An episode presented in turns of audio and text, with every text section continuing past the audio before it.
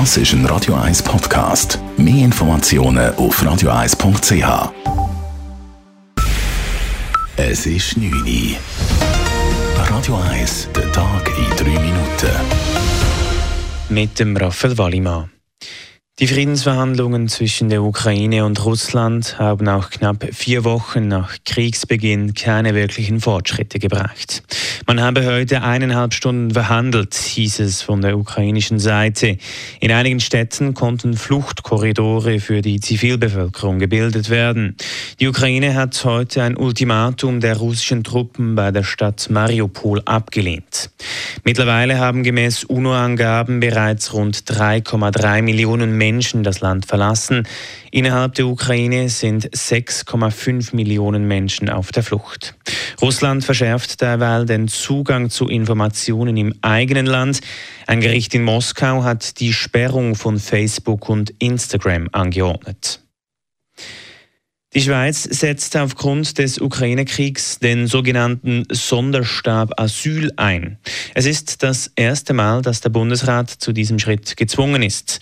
Einzelheiten von Simon Schaffer. Rund 11.000 Geflüchtete aus der Ukraine haben sich bis jetzt in der Schweiz registriert. Und es werden jeden Tag mehr. Die Justizministerin Karin Keller-Sutter reagiert jetzt und setzt darum zum ersten Mal der Sonderstab Asyl ein. Sie hat das in Absprache mit der Verteidigungsministerin Viola Amherd und mit den Kantonen gemacht, heisst in einer Mitteilung.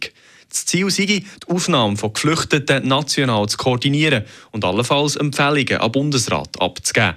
Der Sonderstab wird von der Chefin vom Staatssekretariat für Migration, der Christine Strander-Burgener, geleitet. Am Donnerstag soll es die erste Sitzung geben. Simon Schaffer, Radio 1. Bundespräsident Inácio Gassis ist derweil nach Polen gereist und hat sich in Warschau mit dem polnischen Ministerpräsidenten Mateusz Morawiecki getroffen. Morawiecki habe unter anderem gefordert, dass die Schweiz das Vermögen von russischen Oligarchen einfrieren und beschlagnahmen soll, berichten verschiedene Medien. Als nächstes reist Gassis nach Moldawien.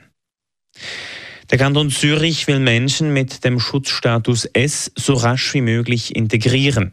Menschen aus der Ukraine, die den neu geschaffenen Schutzstatus S beanspruchen, sollen raschen Zugang zu allen Integrationsleistungen des Kantons erhalten. So sollen sie etwa an Deutschkursen teilnehmen können.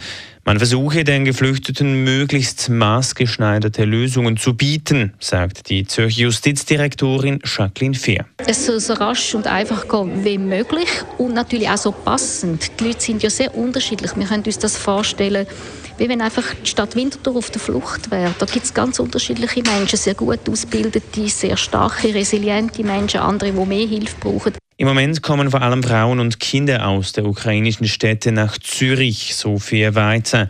Viele hätten eine gute Ausbildung und sollen nicht gezwungen sein, irgendeinen Job anzunehmen. Es sollen keine verlorenen Jahre für die Menschen aus der Ukraine werden. Ein Passagierflugzeug mit 132 Menschen an Bord ist im Süden von China abgestürzt. Die Boeing 737 der Fluggesellschaft Eastern Airlines ist am Morgen Schweizer Zeit vom Radar verschwunden. Gemäß chinesischen Staatsmedien ereignete sich der Absturz in einem entlegenen und hügeligen Gebiet in Südchina. Die Absturzursache und die Zahl der Opfer sind auch Stunden nach dem Unglück nicht bekannt. Radio 1 Wetter. In der Nacht ist es recht klar. Morgen gibt es einen wunderschönen sonnigen Tag. Die Temperaturen sind am Morgen um die 0 Grad. Später gibt es dann angenehme 16 Grad. Das war der Tag in 3 Minuten.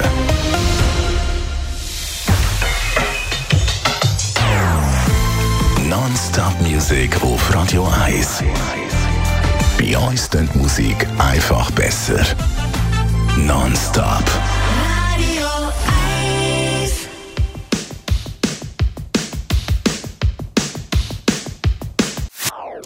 Das ist ein Radio 1 Podcast. Mehr Informationen auf radio1.ch.